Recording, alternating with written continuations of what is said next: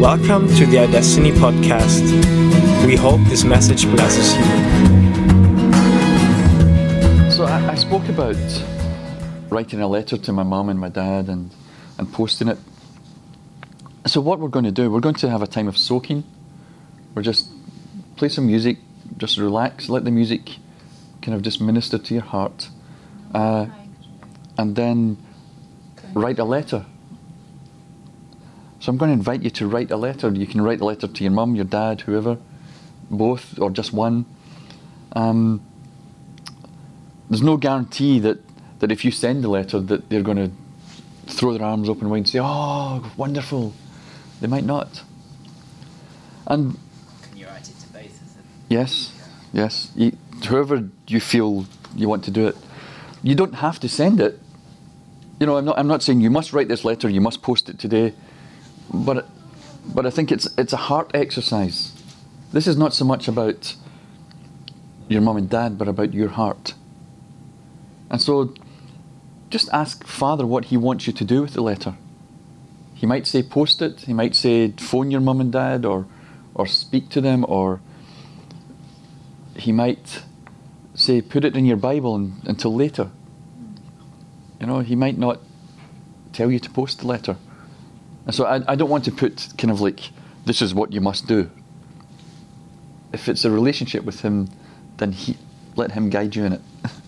but I think it's a good exercise for our hearts to, to write the letter. Um, not to criticize our mums and dads,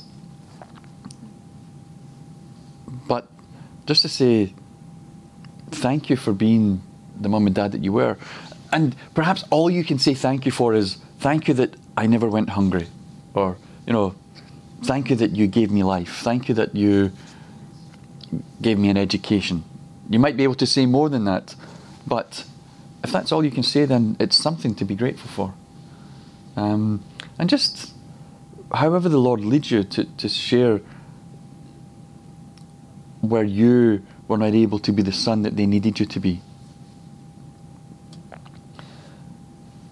Your mum and dad may want to respond but don't know how to.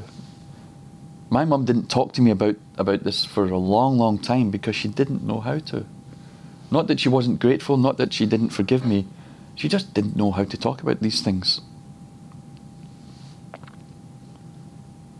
So, as we put the soaking music on, I think it, it's just a good exercise to spend some time in, in his, his presence. Let him speak to you and lead you and, and show you what, what to write. And really, it's not a head exercise. It's what is in your heart to put in this letter of gratitude, of uh, saying sorry. You know, I could have written lots of things to my mum about what she did wrong. But I realised something, and I realise it more and more as I, I walk in relationship with my mum. My mum knows that she made mistakes. I realise that now. She knows she made mistakes and she regrets them. She doesn't need me to keep on reminding her of them and telling her what she did wrong. That just makes her guilt worse. Yeah. And I don't want to do that to her. And so it's not about making your mum and dad guilty. It's about just saying, you know, I've not been, my heart hasn't been in the right place towards you. Uh, but I realise you did lots of good things for me, and I'm so grateful, and I want you to know that I'm grateful. It, that may be what you write. And you might, the Lord might say, go home, put this in an envelope, put it in the post box. Or He might say, put this in your Bible, and I'll tell you what to do with it in a year's time, or in six months' time, or whatever. It's, there's no one way of doing this, but this is just our way to help us to express our hearts and see for ourselves what's in there, what, what, and it, it makes space for the Lord to begin to give us that compassion for our parents as we look to say, what can I be grateful for? And He begins to show us what was in their hearts towards us and gives us understanding and compassion. So, this is a great heart exercise for us to go through this. It might be difficult, that's okay, just let Him lead you in it. Don't try and force anything out. If it's, if it's not flowing, then that's okay. He'll lead you in it some other time. It's not a matter of getting it right or getting it wrong, it's just being in the process and allowing Him to lead you in it. So there's no right or wrong way to do this. There's no right or wrong words to use. And there's no right or wrong thing to do with the letter. It really is just allowing Him to lead you and guide you in the whole process. Amen. I want to, I want to just start by reading a, a scripture from John's Gospel in chapter 1, verse 12 and 13. Quite well known verses. And John writes To all who did receive him, who believed in his name, he gave the right to become children of God, who were born not of blood, nor of the will of the flesh, nor the will of man, but of God. And, you know, so there's this concept of our being brought into being children of God because of our belief in Jesus. And because of our understanding in the Western world of adoption, I don't know if it's the same system in Germany where a family would go through a process where they they find a child they might want to make part of their family and and so we have this process and we we put that understanding into this context of God adopting us. And I, I struggled with that for so long because even if He did adopt me, I was still a stranger. I still didn't belong to Him. But as I said earlier, that's not what the Bible's talking about when it speaks of adoption. It speaks of, of huiothesia, being placed into a position of inheritance. And it's usually done to those who are already sons, who are already children of that father.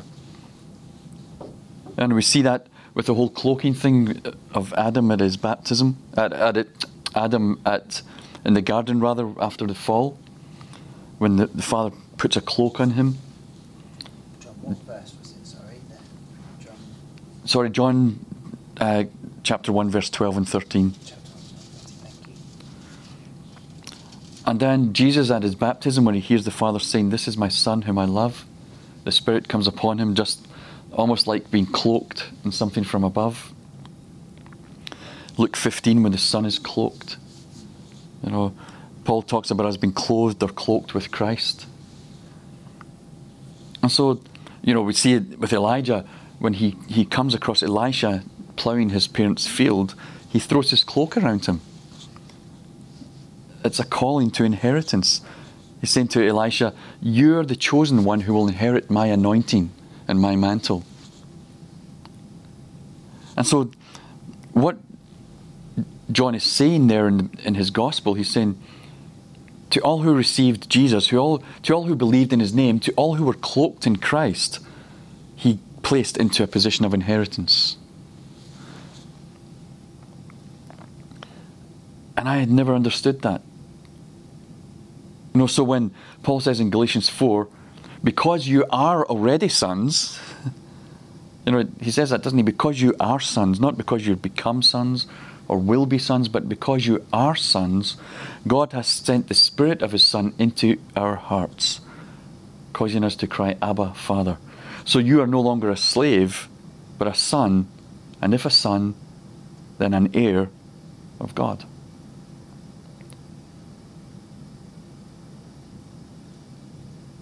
And so sonship is not about what we do, how we behave, what we know, or what we believe. It's about living in inheritance. And I had always thought that there was a time when I was not God's son, but then Jesus came and made it possible that God would make me his son. And I had all those questions that I spoke about. You know, if God is good, why did my dad die? Why was my life so awful? People would quote Psalm 139 to me. You know, you're fearfully and wonderfully made. The thoughts of you are more than the grains of sand. And I just thought, I want to hit you. I really want to punch your nose because it just pushed all of the, the painful emotional bruises I had.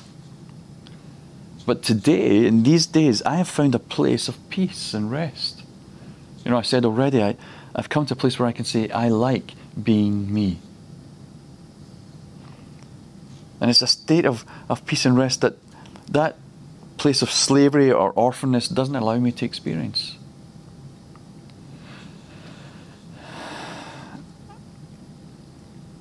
Because this orphanness, this feeling of abandonment and rejection by our true Father, is really a part of the human condition. And we try all kinds of things, all kinds of systems and religious behaviors to make ourselves more suitable as sons and daughters.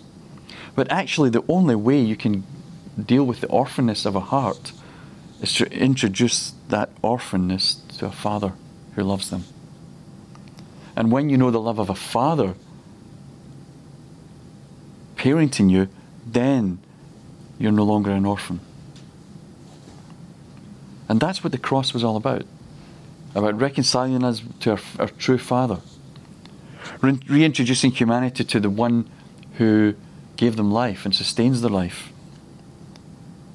It wasn't God punishing Jesus, it was God destroying the power of sin and death that we could walk through the door again into his embrace. And we can only reconcile with someone that we once knew. If we're strangers, we meet for the first someone and and Rebecca says, John, this is Mark, Mark, this is John. She hasn't reconciled us, she's just introduced us for the first time. But if we're friends and we are we have fallen out or we become estranged and you know, you've moved somewhere and I've moved somewhere and we stop communicating and Rebecca comes along and, and, and says, Hey John, guess who I met? I met Mark. Here, here's his number. And she says, Mark, I met John and I gave him your number. Here's his number. And, and we get back in contact. And what Rebecca's done is, is she's mediated between us and brought us back together again. And so when we talk about Jesus reconciling us, it means he's brought us back together with God, whom we lost contact with. That's what it means for him to be a mediator. To bring us back into contact once again with someone whom we lost contact with. And so I want to, I want to show you that, that God isn't a stranger who, who just kind of took pity on us and thought, oh, those poor human beings. I, I'll, I'll, I, they're, they're such orphans, I'll just bring them into my family. And, and they can have my name because they don't have anyone else's name. That's not what it is. But I want to show that He is our true Father, that we have always been His offspring, His children and what he did in sending Jesus was to show us the way back home, back to where we originated from, back into the relationship that we were created to enjoy. And to do that, I want to, to read something from the book of Acts, Acts chapter 17. So, Acts chapter 17, verse 22 through to verse 28. And it's when Paul goes to Athens. And he said, he stood up in the meeting of the Areopagus and said, Men of Athens, I see that in every way you are religious. For as I walked around and looked carefully at your objects of worship, I even found an altar with this inscription To an unknown God. Now, what you worship as something unknown, I am going to proclaim to you. The God who made the world and everything in it is the Lord of heaven and earth, and he does not live in temples built by hands and he's not served by human hands as if he needed anything. So much for being servants of God. because he himself gives all men life and breath and everything else. That's what it means for him to be a father. He gives us all of these things. He, it originates in him. And from one man he made every nation of men, that they should inhabit the whole earth. And he determined the times set for them and the exact places where they should live. God did this so that men would seek him and perhaps reach out for him and find him, although he is not far from each one of us. For in him we live and move and have our beings. As some of your own poets have said, we are his offspring. And to understand what Paul is saying to them, we need to understand what the Athenians thought of themselves, how they viewed them, their, their, their origins. And the, the Athenian people believed that the original inhabitants of the city who built the city, they actually sprung out of the, the soil. that the city was built upon. That the gods somehow brought them straight out of the earth. And so they weren't like other people. They, and this made them proud in their uniqueness, it made them arrogant, and they adopted an, an attitude of superiority. And so, what Paul is doing is he's bringing them a new perspective on their lives. He's saying, Your life, the origins of your life, they're not what you think they are. Your origins are like the rest of mankind. They come from this one unknown God that you worship. But I know him. He's the creator of all things, and he put a man in the earth from whom you are all descended. And he tears up all of their thinking about, about who they think they are and what they think God is. And he reveals to them where they really came from. And he gives them a new perspective of life, of origins, of creation, of God Himself. And that, that's what we're discovering when we talk about this revelation of His love, the revelation of the Father and His love for us. It's a new perspective of life, a new perspective of, of God and ourselves and our origins and creation and everything else. A new perspective of religion, if you like, a new perspective of Christianity and church. And what he does is he comes as a father to bring love to us and to give us a revelation of how things really are, not how they've been presented to us. And as His love is poured into our hearts, the eyes of our hearts become enlightened and we begin to see differently. And that's what's been happening to me over the last decade or so. My whole perspective of life, of church, of Christianity, of me, and especially of God has changed dramatically. And I had a great understanding of the gospel and, and God and everything else. I had it all neatly parceled up. I, I, I was like these Greeks, living under the impression that I was something when I wasn't. I was like I was like the Pharisees. I knew God, I knew what he liked, what he didn't like. Because I had the doctrine and the theology. I'd been to Bible school. And I knew God. and I was under the impression that there are two camps there are us and there's them. Us being the good guys, we're saved. Them being the bad guys because they're not saved. You know, one camp is full of God's children, that's us, the good guys. One camp is full of the, the objects of God's wrath, that's them, the bad guys. But actually, as Paul speaks to these Athenians, he blows that out of the water. He quotes two Greek poets. The first one he, he, he quotes is a, a, a man from Crete called Epimenides, and he lived 600 years before Jesus. And he wrote a poem, and in the poem he wrote these lines In him we live and move and have our being. He says, All of life proceeds from this, this person and Paul takes that, the words of this pagan, non Christian, idolatrous poet, and says, These are the words of God. He spoke the truth of God when he wrote these words. All life proceeds from this Creator God. The air that you breathe has come from Him. Your ability to breathe that air has come from Him. And He created this world and He put a man in it. And this man gave life to all of humanity through, uh, God gave life to all of humanity through him. And we're all descended from him. And he determined where on earth you would live. He determined the time in history you would live. And his purpose was that humanity would populate the planet. And so he decided that I would be born in the best nation in the world, and he's put me in Scotland. what are you laughing at? There are only two kinds of people in the world. Did you know that? I'm Scottish. There are only two kinds of people in the world Scottish people and those who want to be Scottish. but, you know, it's not an accident that you're German. It's not an accident that you're English. It's not an accident that I'm Scottish. God purposed it that way. I don't understand all of the ins and outs and all the intricacies of it. But He determined the period of history where we would live and where we would live. There's no mistake about your birth. You know, many of us have perhaps heard that, you know, oh, you were mum and dad's little surprise or little accident. You know, you, you were not a surprise to God. He knew you.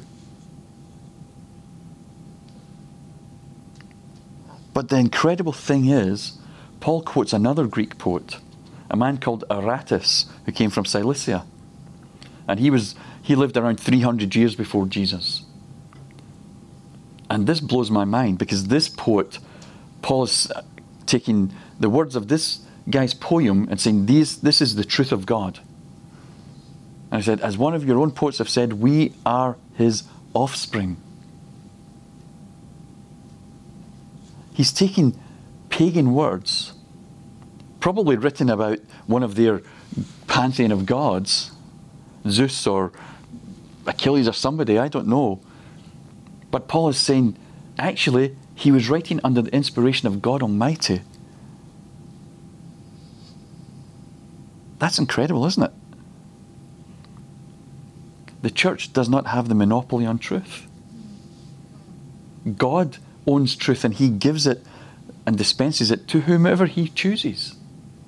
We are not the guardians of truth. That's good. We've set ourselves up as that, but we're not. You know, I've had Buddhists prophesy to me and they don't know what they're doing. And it's just like, wow, Jesus just spoke to me. Yeah. it's like, how does that happen Yeah. from a Buddhist? you know, because God's truth is God's truth, and He'll do with it and give it to whom He pleases. Yeah. And when Paul says this, we are all His offspring, he's not speaking to Christians. As far as we know, the only Christians present are Paul and his team. And the men in the Areopagus, they're philosophers who stand around all day talking about new ideas, new philosophies, new theories. None of them are believers in Jesus Christ. And Paul said, We are all his offspring. That's shocking. That was shocking for me to, to realize what Paul was saying because I was taught God had nothing to do with me until I get saved. He couldn't even look at me. God had to hide his face from my sinfulness until I get saved and got cleaned by the blood of Jesus, and then God could look at me again. And yet, Paul is saying we're all his offspring. The life that the Buddhist breathes, the life that, that the Muslim lives, the, mouth, the, the life that the Taoist experiences, all comes from this one God. When, when it talks about being his offspring, it says we are all God's sperma. Which, from which we get the English word sperm. And so he's saying all of mankind have something of the DNA of God in them. All human beings belong to him. They have become estranged, but they're not strangers to him. Now, don't, don't misunderstand what I'm saying. You cannot live in the benefits of sonship unless you're born again. Unless you know Jesus, because only Jesus can bring us back to the Father.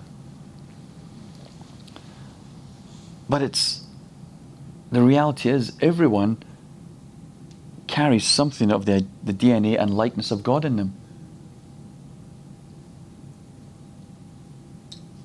Because we all come from that flow of life that, that He pours out into mankind.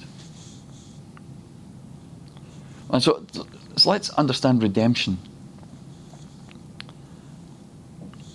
Paul says in Galatians chapter 4, verse 3 and 4, he says, When we were children, in other words, before we came into this experience of Christ, we were in slavery under the basic principles of the world.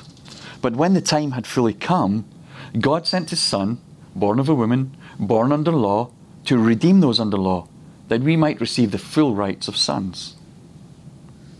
And so, what Paul is saying is, we were, we're His offspring, but we were not living in the experience of sons and daughters. We were not living in the full benefit of our inheritance. In fact, we were living no different from slaves. And we had to be redeemed in order to receive the full rights. And in receiving redemption, it's possible for us to be clothed with Christ and step into our inheritance. The thing about redemption is this you can only redeem something that you once owned. Now, we, we think of redemption as, as, as someone pays the money. You know, so I, I bought this from the Apple store a couple of years ago. It's mine. And if I want some money, I can take this to, there are stores in the UK, we call them pawn shops, not pawn, pawn, pawnbrokers. And I can say to the guy, I need some cash. How much will you give me for my iPhone 6? And he said, Dude, we're on the iPhone 7 now. It's not worth much. I'll give you 50, 50 pounds. And I'm like, Is that all? Okay, give me 50 pounds. And he, he, I give him my phone. He gives me 50 pounds and a ticket. And he says, If you come back with that ticket in 30 days and bring me back 70 pounds, you can have your phone back. And that, that's my redemption ticket. And the £70 is the redemption price. And so we think of God buying us back, that He paid a price somewhere. But actually, what He did was He rescued us back. That's what that, this word redemption means. But Paul uses redemption because we have always belonged to Him. And there was a cost, but it wasn't paid to anyone. The cost was the blood of Jesus. It cost God Himself. And for, in order for Him to redeem us and rescue us back to Himself, we must have belonged to God even when we were sinners. Before you experienced salvation, you belonged to God. You just didn't know it. You know, when, when we speak of people not following the Lord, what do we call them? What else do we call them? We don't talk about going out to save the unbelievers, we talk about going out to save the lost. See, they're not strangers, they're lost. and the gospel is intended to be the, the route map back home. You know, when, when the sheep was lost in Luke 15 and the shepherd went off to find it, before he found the sheep, who did the sheep belong to? But it was lost. But yes, you're right, it was lost, but it still belonged to him, even though it wasn't living in the flock with the shepherd. When the woman lost the coin and couldn't find it, who did the coin belong to? It belonged to the woman. When the son was living in a far off country, not experiencing his father's love or blessing, not experiencing the benefits of sitting at his father's table, whose son was he? He was still his father's son. But he was not experiencing that relationship. He was not living in intimacy or, or even in communication with his father. And it's the same with us, with God. We may not have been living in relationship with him. We may have been in rebellion. We may have wanted nothing to do with him. We may have been any kind of lifestyle. But we were still his offspring. That's what Paul, the point Paul is making in Acts 17. Regardless of what you think you are, or where you think you've been, or what you think you're doing, you are His offspring. And He wants you to come home and experience His love. Because if, if from every man, if, sorry, from one man He made every person, then when Adam and his wife were in the garden, we were in them even before the fall. When Adam and his wife walked around in the, in the earth, in the garden, we were in them. And God's plan was that they would multiply. They would, they would make love. They would have kids who would eventually give birth to their own kids and, and so on, down to you and me. And the earth would become filled with his offspring. Can you imagine if Adam and his wife had never sinned? What would life be like? Everyone you, everyone you ever met would never criticize you. They would only ever show you love and approval and acceptance. They would only see you as incredible and beautiful and wonderful. They would just look at you and go, You're amazing. Because that's what we were designed for. We were designed to come into a world that saw us as amazing, wonderful people. I mean, can you imagine? Adam's lying there, no consciousness. He's just been shaped from the dust of the earth. And God gets down and breathes into his nostrils the breath of life. And Adam's eyes open. I don't know how quickly that happens a second, half a second, a millisecond for his, his fingers and toes to begin to twitch and blood to begin to pulse through as God breathes life into this lifeless form. But his eyes open, and bent over him is the love that fills the universe. God is love. God fills the universe, so the universe is full of love. And all of that love at that very moment is focused intently in the looking deep into the eyes and the soul of that one man. unfiltered. You see, that was God's purpose for you and for me. That we would be born into this world and experience from the very first wakening moment that love that says, You are welcome, you are worthy, you are acceptable, you are beautiful, you're amazing. And so we were desi- it was designed that we would have natural birth into the same experience as Adam. And our parents would introduce us to the love of the Father.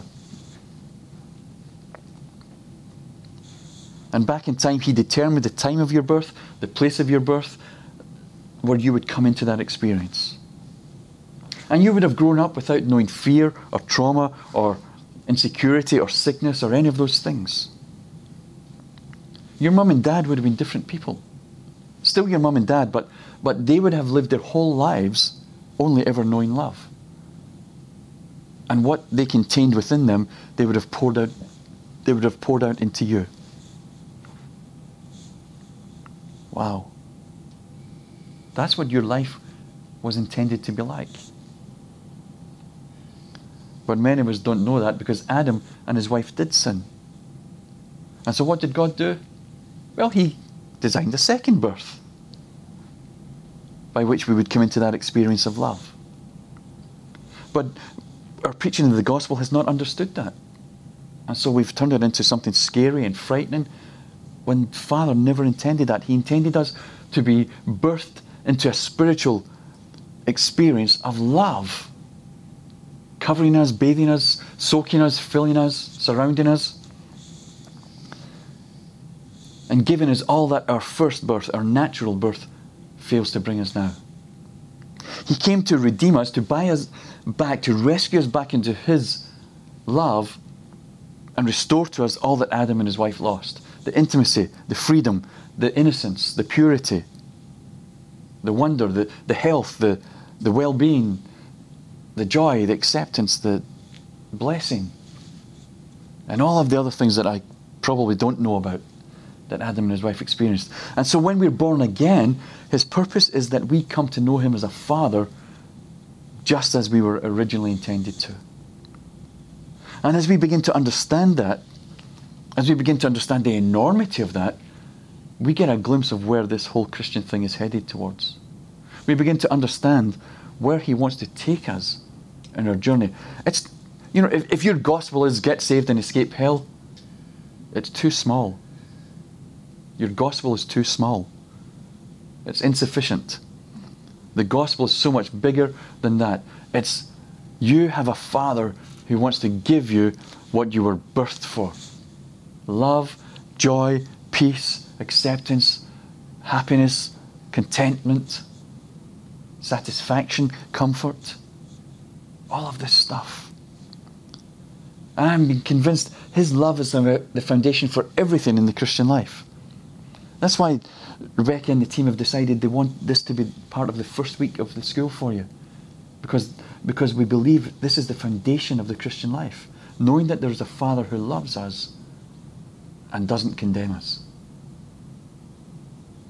It's about recognizing who we are, who we've always been, but seem to have forgotten in the midst of time.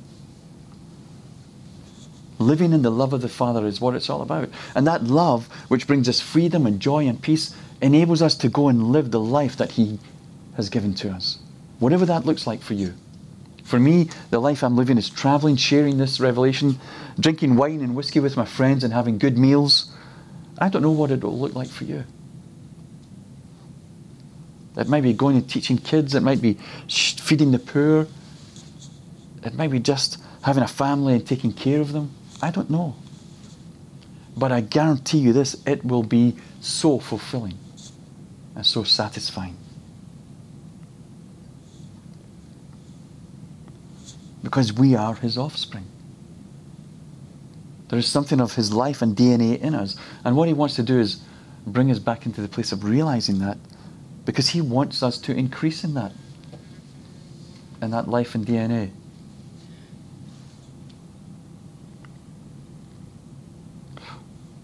And he said to, to Jeremiah, in Jeremiah chapter 1, verse 4 and 5, Before I formed you in the womb, I knew you. Before you were born, I set you apart. I appointed you as a prophet to the nations. And we're not all going to be prophets to the nations. But I think there's a principle here that applies to all of humanity. He says, Before I formed you in the womb, I knew you. Uh, I was speaking about this the other day. Before Jeremiah was in his mother's womb, he didn't exist. You know, God's not a Mormon. There aren't thousands of pre existent souls in the universe waiting on, on bodies and planets. That's not what, what He's designed. So, how could God know him? Well, I, I'm, I've come to the conclusion and I'm convinced that the only way it's possible is if God, in his heart, before time began, before the earth was established, in his heart he conceived each one of us. He conceived in his heart the person that you and I were going to be. Kind of like, you know, when an architect is designing a building, he has a clear picture in his mind what he wants that building to be and look like. Before he puts anything down in paper, he might even know what the furnishings are that he wants to put in it, the kind of tiles he wants, the kind of um, toilet fittings and kind of furniture he wants to see in that building that he has conceived of in his own mind and his own heart. I think God conceived us in his own mind and heart the same way. And so he can say, I know Jeremiah. I know Mark. And he knew the talents and personalities that you would have. He knew the makeup of your whole being. It's not just that he had a vague concept, but he, I don't know how God can do that because there's billions of people. And yet, in his heart, his heart is so big that he was able to conceive each one of us in that place and know individually what we were going to be, what we were going to look like and sound like. You know, your mum and dad didn't know perhaps what you'd be. You know, when my mum was pregnant in 1960, they didn't tell you if you if it was a boy or a girl. But God knew what I was going to be. He knew every detail of me. My whole life was known to him. It wasn't pre planned by him, he just knew what my life was going to be. You see, he's my real father. I had a biological dad here on earth, but my real father who imparted life to me was actually God Almighty. And he conceived me in love. He conceived each one of you in love and in beauty. You see, there is nothing ugly in the heart of God. There's nothing black and dark and horrid in the heart of God. There is light, there is beauty, there is love. And you were conceived in that place. You were conceived in love and beauty, and you were birthed out of a place of love and beauty. And you were made lovely and lovable. You know, some of us have this concept that my birth's an accident, uh, my existence is a mistake, my life's just con- an inconvenience to everyone I ever meet. We think I'm ugly, I'm flawed, I'm broken, I'm damaged, I'm not good enough, I'm not lovely enough, I'm not acceptable enough, I'm ashamed of myself, I separate myself out, I'm put on my fig leaves like Adam did. You know, I was conceived outside of marriage. I spent my whole life thinking I was wrong, it was wrong to be me, that my existence was a bad thing. I was on the outside, always looking in. Because I was conceived and born, my dad was ill, my dad died, and we were poor. I really thought that I was wrong, that John MacDonald shouldn't be existing, and I hated being him. But as I've shared, as he's loving me, as he's revealing to me where I came from, what my real origins are, and I'm opening my heart to that reality and that truth, and love has been poured into my heart, I've come to see that I'm okay. There's nothing wrong with John MacDonald. And I've finally come to the place over the last 12 to 18 months, I like being me. I don't want to be anyone else. I don't want your life because I've got the best life ever that's just perfect for who I am. I don't want to be the best football player in school anymore because I've got a better life than he'll ever have. I don't want to be the guy that all the girls like because I've got the best wife in the world that that guy will never have. And so for me, being John MacDonald is a very good deal for me. Probably not such a good deal for you, for you to be John MacDonald. That's why you're not. and when God made me and when He made you, He made us beautiful. Can you receive that? You, what, how, what's your heart's reaction if I look you in the eye and say, You're beautiful? You were created beautiful. You can't even look me in the eye. But you were created beautiful.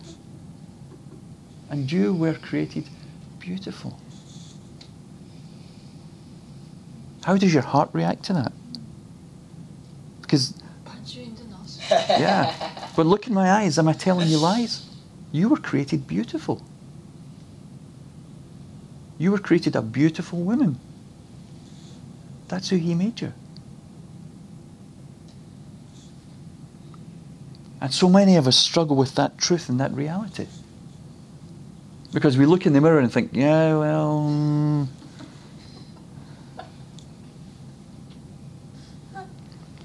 But He conceived you in a place of beauty. He created you and designed you and conceived you as beautiful people before you ever were in your mother's womb. He designed you and He waited for the exact moment in history when it was time to bring you into the world. Your birth was not an accident, not a mistake. You weren't mum and dad's little surprise. You were God's planned child. And it was a momentous event when you were born. All of heaven had waited thousands, thousands, even millions of years for. And when you arrived in this world, God Himself celebrated you. He was there in the, in the delivery room when you came forth. He was there. I love what David says in Psalm 22. And in verse 9 and 10, in the message version I'm reading, this is what he said. And I think this is true of all of us. So close your eyes as I read this. He said, You were my midwife at my birth, setting me at my mother's breasts. When I left the womb, you cradled me. Since the moment of birth, you have been my God. Let me read that again, but I'm going to make it more personal. He was your midwife at your birth, setting you at your mother's breasts. When you left the womb, He cradled you. Since the moment of your birth, He has been your God and your Father. He celebrated your arrival. He celebrated your beauty. He welcomed you personally into this world. You were eagerly expected, eagerly awaited by all of heaven. You're not a mistake. You're not an accident. And what he wants to do, if you have that view of yourself, he wants to change your perspective and understand where you really came from and who you really are.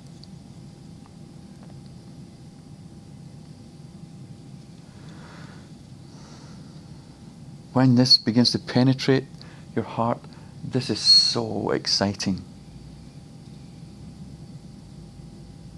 You know, we were talking at lunchtime, Rebecca and I, about that program, Who Do You Think You Are? And what they do is they find a celebrity and they look back through their family history and trace their ancestors. Well, we've this is what God is doing. He's taking us back through our family tree, right back through our original ancestors, Adam and his wife, back to God Himself. Our true origins.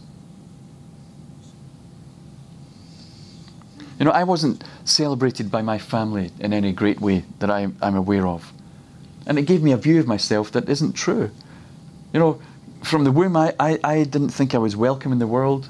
I didn't think that I was celebrated or, or wanted. It's a lie. No, it's a lie that my parents didn't want me. But the greater truth is that God Himself welcomed me. And as I read these scriptures in, in Acts and in Jeremiah and in Psalm 22, I look at my birth from a totally different perspective. Encourage you, meditate upon these things. Let the eyes of your heart be more enlightened that you might see your birth, your existence from a totally different perspective. You and I were joyfully wanted and awaited and received. You know, we've got this idea that God is the angry judge. We're criminals in his eyes who only deserve punishment. But it's not true.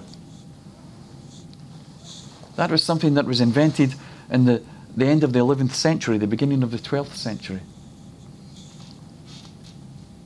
This idea that God is the big judge who, and Satan is the, the accuser, and Jesus is our defense lawyer, and all of those things. It's just not true. It's not who he is. He doesn't want to punish you. When He looks at you, He doesn't see your flaws and your broken parts. He just sees His beloved child who is in His image. He's not fierce and vengeful. He's not full of anger toward the world. God so loved the world, He gave His Son. He's not been held back by Jesus. That's not who he is. There are no illegitimate children in this world. Because every single child born in this planet is loved and wanted by their true father. It just so happens that our true father is God Almighty. He is your true father, He's your real father. And when we speak about the Father heart of God, we speak about receiving the Father's love. It's not just about getting a, a teaching established, it's not just about getting a doctrine established, and it's not just about healing your emotional pain. But this is about God leading us to a place of sonship where we come back into the experience of Adam in the garden and the experience of Jesus on the earth walking with Father bringing us back into the experience and realization and understanding of our true sonship. He's rescuing us back into the knowledge and experience of Him as our dad. And His desire is that we would have a new perspective of life, that we would understand the life we carry, the life that we live, that all that we are was designed and created and brought to life by our Heavenly Father. We're not a random evolutionary chance occurrence. But it's always been His purpose before time began for you and I to be His sons in Christ and enjoy the benefits of what it means to be sons to our Father in heaven. That's the reality of who you are, of who I am, of who He has made us to be. I really, I want to encourage you, meditate upon this. You know, ruminate upon it because He will give you revelation that He's not given me about your worth to Him, your value to Him, the way He views you. He'll speak to you in ways that He doesn't speak to me about His love for you. And it's amazing and exciting and mind blowing and scary all at the same time. Because you sit there thinking, I'm making this stuff up. But you're not. It's Him telling you how amazing you are. It really is. It's Him saying, You're amazing, you're awesome. And you sit there going, No, that's not God. but it is. He delights in you. He delights greatly in you.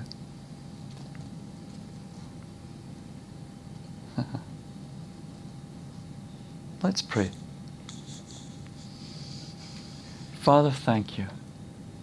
Thank you, Father, that what I thought about my origins, what I thought about my birth and my existence, was way off course of the reality. But actually, I was brought into this earth because I was wanted and desired. That you birthed life into me. You breathed beauty into me. Into each one of us.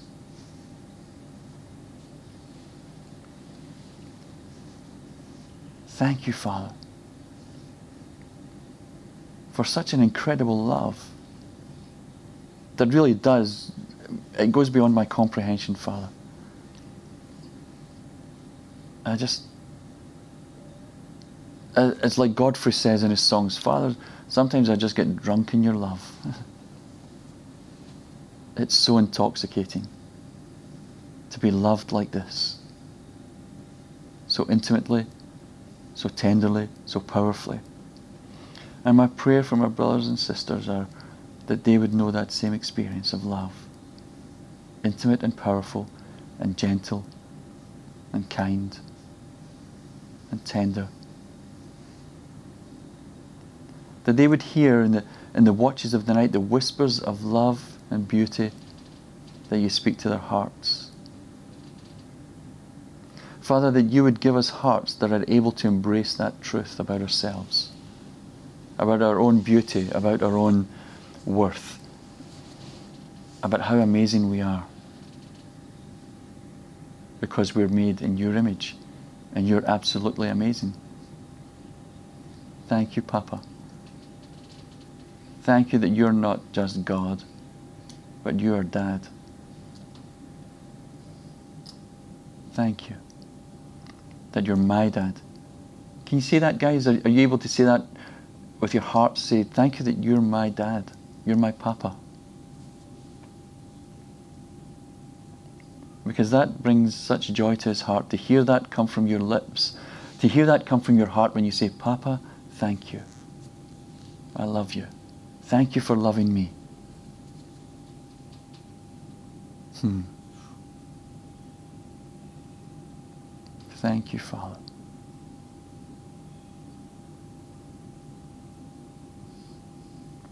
Thank you, Father.